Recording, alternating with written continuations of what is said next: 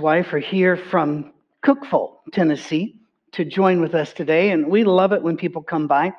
And you are always welcome. You can uh, send us an email at info at oursafeharbor.com so that we can tell you where to park and how we can shuttle you into the worship here. And that would be a treat for all of us. We have visitors here today from Cookeville. We have visitors from uh, a visitor from Tucson, Arizona. We have people all the way from Paris, Tennessee, um, which is a haul from here. Come on, it is. What, what's an hour and a half or an hour, something like that, right? So um, it's it's still Paris. We're counting it as Paris, Kirsten. Uh, we're counting it as Paris. Okay, gotcha. But it's always great now. And if you live in Middle Tennessee, we could use your help uh, because the team here is a very thin team, and we would like to train some others. And you're welcome to come every Sunday, join us with lunch, and also learn how you can be a part of a local team here to keep this going out, as Ray said, all literally all over the world. This is um this is going to be a different kind of a my story, your story lesson. I need you to imagine that you are you are a bronze age people with all that entails. You have no concept of science. You have no concept of time as we demark it by years and such. Rather, people uh, there are people who still live in the bronze age in this world and they will they don't know how old they are but they will tell you they were born in the time of and they will name an event this is uh, these are people that only know their group but they also know something else that their life is nasty brutish and short as the poem said and that they have come up against what may take their life for the second time the Israelites have come up, uh, up to the barrier of the Jordan River. They came from the east, knowing that it was at this river that their fathers failed, and that their fathers and mothers and all of those bones are in the desert behind them, and this river is in front of them. 40 years ago, a great national failure of faith took place. And now it's their time to face this river. Unlike other ancient people, they didn't worship rivers, but they did believe in gods and spirits in the rivers. Let me explain this. Many people have referred to the Jewish people as monotheist, and eventually, yes. But if you read through scripture, they speak often of other gods. And they will say, Our God is above all other gods. Our God is greater than other gods but they believed that there were other gods and that those other gods were very, very dangerous and powerful. This barrier was the home, and they all knew it, of gods. One of the chief gods that lived in the River Jordan and guarded the people behind it who worshiped him was a man that I grew up, uh, rather, a god that I grew up calling Baal. I've recently heard people who are much smarter than me say it is Baal. I'm going to still call him Baal because I, I don't, I feel like going Baal sounds pretentious after I've for 60 years mispronounced it. And besides, I don't believe that he exists, so I don't fear his wrath. How's that? But Baal was a god of that water because he was a god of water, floods, and the storm. And the time of year where you are walking up to this river to try to do what your fathers failed to do, this river is in flood. And the River Jordan is a very twisty river. So when it's in flood, it, it breaks or bursts its banks. Water will suddenly wash over like a levee. It'll wash over, and, and the topography changes dramatically people where there was solid ground, it's now mud. It's not quicksand, but it has the same effect.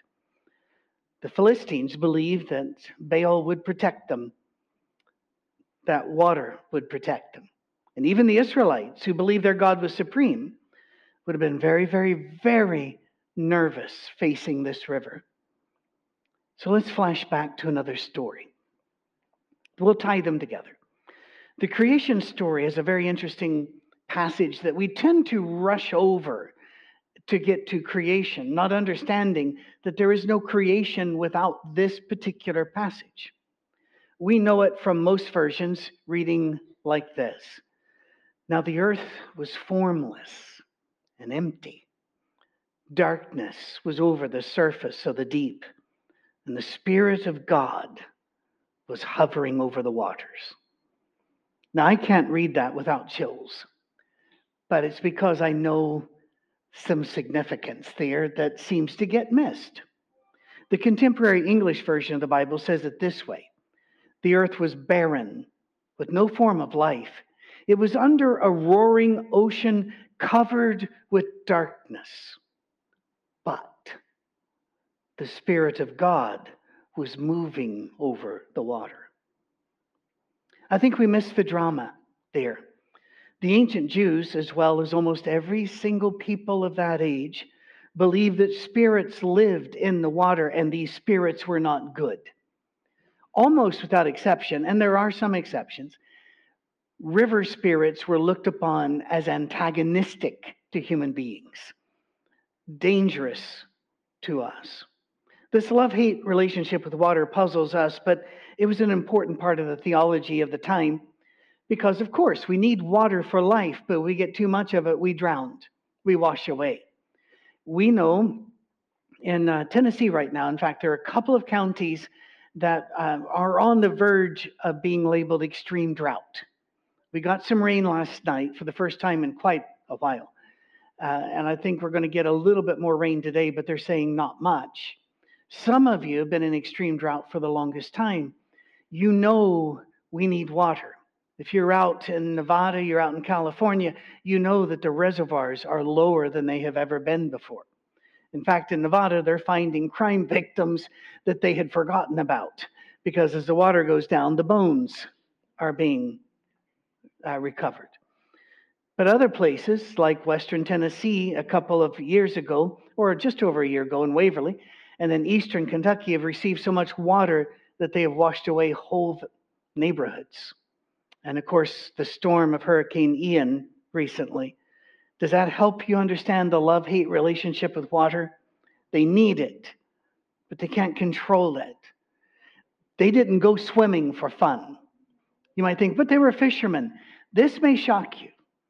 Very few fishermen swim. If you go to, for example, Africa, Somalia, Djibouti, that entire horn of Africa, nobody swims. They are terrified of the water, but they go out on the water because that's where the fish are. And if you hear interviews with them, one after another, we'll talk about the anxiety and the racked with fear about going out on the water. That was who these people were. Whoever pleased the gods of the water would have life for as long as they pleased them. But here in the creation story, we have chaos with an empty earth covered, pounded, swirling, stormy, powerful, terrible waters. But another player has entered. The Spirit of God is now moving over the waters. The Philistines thought their God was a God of water, so they'd be safe. The Israelites were about to discover that their God was God of desert and water. This may surprise you to know this, but even in the Old Testament, you, you find it time and time again that they feel like they will win if the battle's in this territory, but maybe not over here, because they've not quite understood that God is God over all the earth. In fact, what do they call him? The God of Israel the God of Abraham, Isaac, and Jacob. It was more of a family local God. We know different because we don't live in the Bronze Age and because Jesus has come. That's why it's so hard to go back into their mindset with their fears, their worries, looking at the water ahead of us. The psalmist would later celebrate the fact that they found out that God was a God of water and storms as well. In fact, he would say that God has destroyed the monsters that live in the deep, as was read. Psalm 74, verse 12. And by the way, the notes are always put up there by Kirsten on, on YouTube. And if you don't watch it on YouTube, you watch in another app like WhatsApp or the like, and you need the notes, you can always email us for those notes. You just go to our website, the email links are right there. Uh, we will send you the notes. We don't copyright any of this. I've, I've had more than one preacher come to me and say, you know, I'm really sorry, but I got to admit, I've been preaching your sermons for the last three years. And I'll say, that's all right. I stole everything I preach from these guys that wrote this book a long time ago. So it's all right. But Psalm 74, the, and we're not putting up the scriptures because I want you to hear them, but you can go get the notes and they're there. But you, O God, are my king from of old, and you bring salvation upon the earth. It was you who split open the sea by your power, you who broke the heads of the monster in the waters. It was you that crushed the heads of Leviathan. Yes, a many headed dragon was the way they thought that God was, and gave him as food to the creatures of the desert. See, that's another thing you did. When you killed your enemies back then, you didn't kill them and then give them a nice burial. You scattered their body about so it wouldn't have a burial to humiliate that enemy. Well, God had done that, that middle Bronze Age battle talk to the demons. It was you that opened up the springs. In other words, it wasn't Baal or Baal or any of the others who brought us water, it was God. It was you who opened up the springs. You dried up the ever flowing rivers. It was you who set all the boundaries of the earth. Now, God's not a narcissist. He doesn't need us to sit around going, Oh, you're really wonderful. You've got control over water. What the psalmist is doing here is saying, Wow, it was, it was you. We didn't know it was you. It was you. By the way, who's the Leviathan? Uh, the Jews didn't write a great deal about demons or Satan, but they understood something about them. And as their theology progressed and got a real boost in Babylon, because Babylon, they talked about demons all the time. And that gave language to what the Jewish people had been experiencing. And so they could, anything past Babylon captivity, you'll see Satan mentioned and demons mentioned and gods mentioned because they pick up the language that they can now use to express what they've experienced. They viewed these demons, these gods, as competing gods, demonic powers that tried to wrestle control away from God, even at creation. Those waters, it doesn't necessarily mean H2O. Even though, yes, science now says we've all we were all underwater at one time, and agreed. The water there to the Jews wasn't a scientific fact. It was a statement of the competing gods trying to destroy what God was creating. Water was a symbol of life, but most often in Scripture, water is a symbol of chaos. When the psalmist was depressed, he portrayed God as allowing him to be overwhelmed by water. Randy Gill wrote an amazing song called Deep Calls to Deep. And that was one of the songs we thought about incorporating today, but we will bring that into the play very shortly. Uh, not today, but shortly. In Psalm 42, verse 7 Deep calls to deep in the roar of your waterfalls. All your waves and breakers have washed over me. He believed that his depression was being caused by God because of decisions David had made and he needed to repent. He was being brought low by the water that God had run over him. Whenever he's rescued from certain death, what does he say? You plucked me from the waters. Psalm 19. The cords of death entangled me. The torrents, heavy waves, of destruction overwhelmed me. He reached down from on high and took hold of me. He drew me out of deep waters. He rescued me from my powerful enemy. See, the waters and the enemy are conflated here because being beaten on the battlefield is being overwhelmed by waters, the demons of the waters.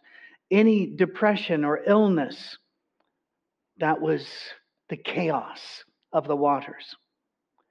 Isaiah would use the same symbolism, uh, symbolism because he too lived in Bronze Age, moving into Iron Age. And he used it to describe what happens when God removes his protection, which is the worst curse God can ever do, is to withdraw his hand and just leave you open to the demonic forces. In Isaiah 5 and verse 30, He warns in that day, they, the waters and the demons in the waters, will roar over it like the roaring of the sea. And if one looks at the land, he'll see darkness and distress. Even the light will be darkened by clouds. Again, when the levee breaks and all is washed away. The fact that our God is greater than the gods in the water was news to them and celebrated throughout the Psalms. You see it again and again this, this idea of, wow, you're the God that can beat the gods of the water. In Psalm 89, O Lord God Almighty, who is like you? You are mighty, O Lord, and your faithfulness surrounds you. You rule over the surging sea. When its waves mount up, you stilled them. You crushed another demonic monster of the waters. You crushed Rahab like one of the slain. With your strong arm, you scattered your enemies. You killed a God. Now, those of you whose concept of gods, other gods, comes from the Marvel and DC universes need help and options and a trip to the library. The, uh, a lesson in physics would help as well. Physics is good. Embrace physics, it's embraced you. Um, and if you fight it, you will lose. anyway, um, Rahab was another, like Leviathan, another name for a very powerful demonic waterborne dragon with many heads, which, side note, makes it even more fascinating that they saved a woman named Rahab at Jericho. And then the next time we see her, well, there's another time briefly, but the next time we see her, Matthew chapter 1, God brought her into the lineage of Jesus Christ. So not only is Rahab now a name that doesn't mean demonic monster, when we say Rahab, we think of the woman who risked all for God. God redeemed her and her name. Wow. I remember once, I don't know if mom, my mom's here, and I don't know if she remembers or not, but my dad once uh, did Bible studies and baptized a guy with the last name Pagan. And dad said, You should really change your name. And he didn't. And I've wondered about that my entire life. And I'm thinking, you know, maybe God can find a way to redeem that name as well. I don't know that we should change our name, just change our allegiance. But then again, um, who am I to tell him what to do? The by the way, if you want a one stop shop, there's not really one, but the closest to it would be Psalm 124. Psalm 124 is a story about how God delivered us from evil brought upon us by a flood. The gods of the water in Psalm 124 did not go peacefully, they fought back. There are hints of this in a song that we sing often called Oceans. In Psalm 93, this is referred to, and it goes this way The ocean rises, O Lord. The ocean rises with a roar. The ocean rises with its pounding waves. The Lord above is mighty, mightier than the sound of raging waters, mightier than the foaming waves of the sea. Now, mightier than the sound just explain uh, to explain. There's a why do lions roar? They roar to freeze their prey. Why do ancient battle cries exist? It was to chill and freeze your prey, your prey. We all know the fight or flight response. What you may not know is that by far there's another response. that is neither fight nor flight, it is freeze. And that's the killer. When I work with police and training police, we have to get past that to one called flow. And that takes a while. So that when you hear the mighty noise, you don't blink and you don't go, you don't freeze. Rather, you respond. And that can only come by training. And in our Christian character, it can only come by training as well. That whenever a demonic thing comes against us, whether it is um, of spiritual or whether it is physical, whatever the challenge, we don't freeze. We're not afraid because our God is greater than the sound that wants to freeze us. Isaiah celebrates that God killed Rahab. And so it's not just in the Psalms, Rahab's also in Isaiah, Isaiah 51, verses 9 and 10. Awake, awake, stop freezing. Clothe yourself with strength. O arm of the Lord, awake as in days gone by, as in generations of old. Wasn't it you who cut Rahab in pieces, who pierced that monster through? Was it not you who dried up the sea, the waters of the great deep, who made a road in the depths of the sea so that the redeemed might cross over? Now do you understand the story of the Red Sea? It wasn't about water, it was escaping all of the demons that had plagued the Israelites. That's what the plagues were about. The Egyptians worshiped the sun. God blotted it out. They worshiped the Nile. He turned it to blood. They worshiped the earth. He made it crawl with lice. The, all, every single one of the plagues was an attack upon one of their gods. Yes, even the frogs. They had a frog headed god named Heket, who was the god of the midwives who were ordered to kill the Hebrew boys. And God showed him, You like frogs? I can give you frogs. Somebody's in charge of frogs, and it's not Heket. After all of that, crossing the Red Sea was not a switch in focus, it was a continuation of theme. These demons can't touch you either. Come on. Don't freeze at the water. Move forward. We are directed to go toward this God, this one who's out of reach of the demons. Psalm 32 and verse 6. Let everyone who is godly pray to you while you may be found. Again, the psalmist wasn't quite yet understanding what Jesus would tell us later. Lo, I am with you always. So he's saying, jump while you've got the chance. Surely, when the mighty waters rise, they will not reach him. So grab God because he's not going to get wiped out by the flood. So it's not going to be like uh, the ending of Titanic, and by the way, it's not spoiler alert, you've had your chance. And besides, before the movie came out, we knew how it ended. I don't, I, I, I've actually not seen the movie because I knew how it ended. So I was going, there are no surprises. But I've seen clips, and there was plenty of room for Jack on that, that board. Plenty of room.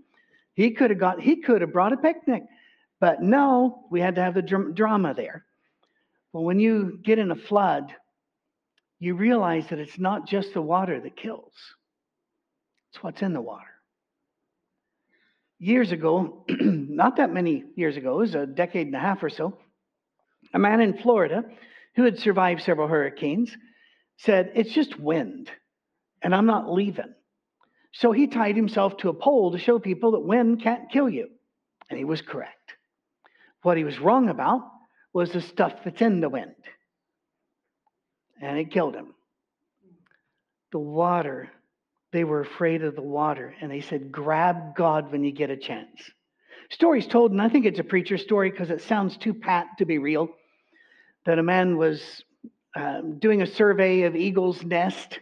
And so he's lowered down by a rope, and you pull the rope into the little eyrie there, the cave, and the cutout, and you see the nest and you count the eggs, and he lost his rope, and it swung out, and it swung back, and it, the first time it swung back, he jumped grabbed it.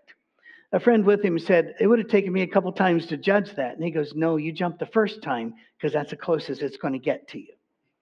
And preachers use this as a way of going, you, you know, be baptized now. And I'm, I'm all a be baptized now guy, but I don't think the story's true. It just sounds too pat. But could be. We could have some people who count eggs also know physics. It could happen. But here's the thing Think of the number of times water features in Scripture. It's staggering. I cannot list them all here because we, we have lives and we have to prepare for next Sunday. But the creation story, water from rocks, crossing the Red Sea, crossing the Jordan, storm stories in the Gospels keep showing up, don't they? Jesus gets in a boat, what happens? Storms. Why? Demons. What, what happens when Jesus gets out of the storm? There's a man with demons here. There's a man with demons here. It's always trying to kill him before they get there. God walks about the about the man who is uh, who is crippled by some paralytic disease, and he doesn't have anybody to move him into the water when an angel troubles the water. Troubles the water. When a spirit troubles the water. Maybe there's something here we should learn. Before the people, excuse me, of Israel could claim the land of Israel, they had to step into the Jordan. They had to put their feet in the thing they most feared. They had to put their feet where their fathers would not. They had to break a barrier, not of water so much, but as of mind and emotion, culture, and experience. They had to step out and do something completely new. And what would appear to be quite reckless, very much like the setting up of our safe harbor. By the way, I got a, another message yesterday from another church that is putting its building up for sale, and they're reaching out and asking, How can we help our remainder? Can you work with us? And the answer is always yes. Always yes. We'll help whoever's there. But it could be that sometimes we have used our buildings as a place to camp beside the water, so we really don't have to risk anything and step beyond that river. They had to confront their own personal demons and show their faith in a living God, and so do we. And that's not just establishing this, this is about baptism as well. There are people who will claim that my, my old tribe pushed baptism too, too hard. And I would disagree. But what I would say is that they treated it as if it was a one and done thing. That once you're baptized, you're really good, you can coast. And no, it is just the beginning of your battle because once you cross the devil, he's going to know you're on the battlefield. And he's going to come. My entire life has been one of combat, and I've lost a lot. And I have um, not done well but I've won a lot as well. And I look back in the rearview mirror, and not one of those battles does can I see why I won at all, except for the Spirit of God was hovering over the water and hovering over the battlefield. By the way, you remember that battle of Joshua where the days lengthened? Those are Hebrew phrases, and every so often you'll see on the internet somebody go, NASA has counted the days, and they found this, this gap. Well, it must NASA can't count days. It's rubbish. We'd have to know when it started, and we don't, so just chill. The phrasing there doesn't indicate the, the entire cosmos braked. What it indicates is that God brought light to the battlefield until the battle was done. His spirit still shows, but you've got to be willing to, as the old spiritual song, one of my favorite songs, says, wade in the water. You got to wade in the water. And as the line says, God's going to trouble the water. Your job is to step in. In those days, carrying the Ark of the Covenant was a, a great honor. And among the carriers, the greatest honor was to be in front.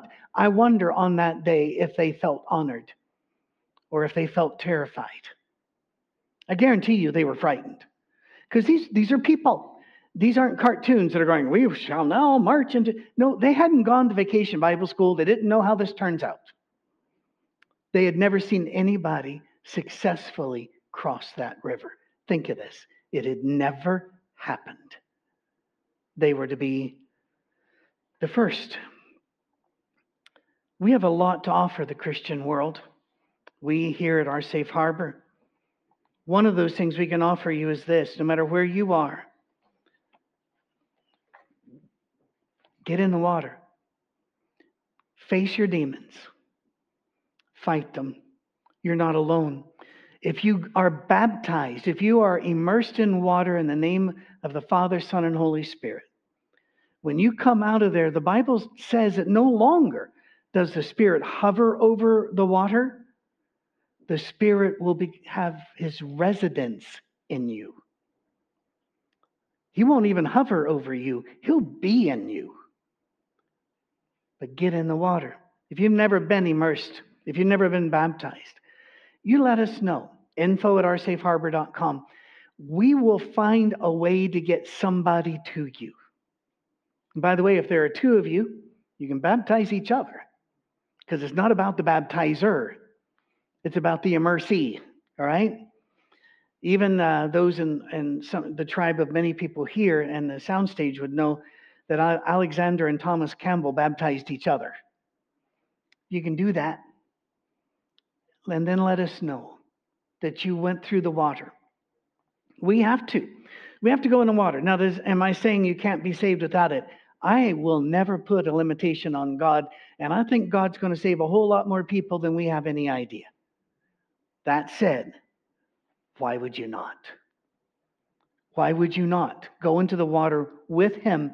That's what these people had to do. And let Him roll back the demons. Now you don't fight them on your own. told the story before. It's um, John. It's a John Ortberg story he writes Christian books, um, and many of you may have read some of his stuff. He and a couple of his uh, theological school buddies were in a car and they were driving along and they saw this big man just wailing on a little guy. And they had a discussion of what theology then requires of them, because that's what theology people do. and then they decided that God would want them to intervene but none of them had ever been in a fight because, did I mention, they were theology students.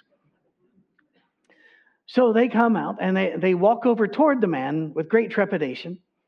And I, and I imagine that they did what my voice would have done and sometimes in my history, and that's turned into sheep voice that, um, well, you know, um, but whatever voice it was, they were they told the man that they really believed he should not be doing this. And the big man turned toward them and his face changed his hands came up. And he said, All right, I don't want any problems. I don't want any problems. And he's backing away. And their first thought was, We are good at this. we should be doing this. We should drive around and do this. And as they were congratulating each other, they turned around to hug each other and saw behind them the biggest man they'd ever seen.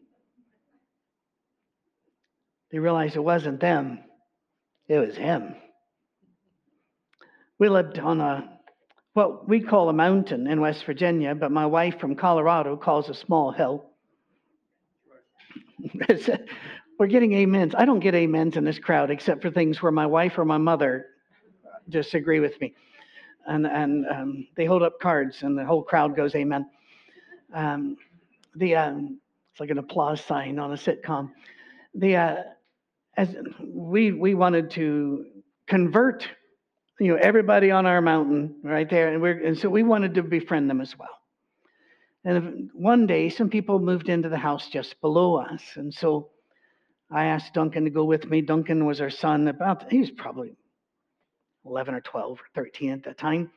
And we took our, um, our primary dog. Uh, we, had, we had a backup dog in case the primary dog ever failed to function. But we took our primary dog, a big 100 pound uh, lab border collie mix. So we're walking down, and the door flies open. And out fly, as if shot out of a gun, three chihuahuas. now, this is going to sound like a preacher story, but you can go and verify this because I didn't believe it either until I verified it myself. All of these chihuahuas were in their teens. These were old, decrepit chihuahuas. One was blind, one was epileptic. I don't know about the third one. I think there, there were some issues in its childhood, but whatever it was, these creatures came with foaming mouths in full attack mode, flying off the porch right at us. My big dog looked at me and I said, Don't laugh. Chihuahuas don't need help with their mental health crises. And my son asked, we had time, by the way, because there was this ditch with a bit of high grass and they were struggling to negotiate that, but could, we could tell that they were there. My son says, Why do they think they can hurt us? And I said, Son, I don't know much about a lot of things in this world, but I know dogs. We're going to stop right where we are. And we stopped. The door opened again, and two big dogs came out. Big dogs. These dogs could pull beer wagons, if you get my drift. One of them had little dogs in orbit around it. He was he had his own gravitational force. And they both sat down on the porch and looked at us. And I said, Now you know why these guys think they can kill us. They have backup. I will confess to you that when I wake up in the morning, I feel like a blind epileptic chihuahua. And there's not a thing I can do to face these rivers and drive the demons out. The good news is I don't have to. I just have to wade in the water and let God do his stuff. You can too. And if you've already been baptized, I bet you've got rivers to cross. When my father was placed into a nursing home, he was he had uh, Alzheimer's, Parkinson's, he had heart issues, he was blind. He he he was dying of everything. And I put a sign on his door. It was just a piece of paper with big print saying my name is Bill Mead. And it told his story. I was a warrior. I was a missionary. I was this. I was born in abject poverty. And it ended with, I have one more river to cross. That went viral. We were interviewed for television about this. Hollywood stars were retweeting it. I hope people started putting those signs on doors. They said they would, and by the tens of thousands, they said they would. But I'll, I often think of how many more rivers do I get to cross? And how many have I not crossed, but I need to turn around gird my loins and cross the river? Because it's not just from here to heaven, it's also what's keeping us from being the Christians we're supposed to be. What's keeping us from trusting God with our money, our lives, our children? What's keeping us so afraid of the world and so afraid of what's going to happen in the world that we forget to have faith in God and wade in the water. What drives us to such isolation?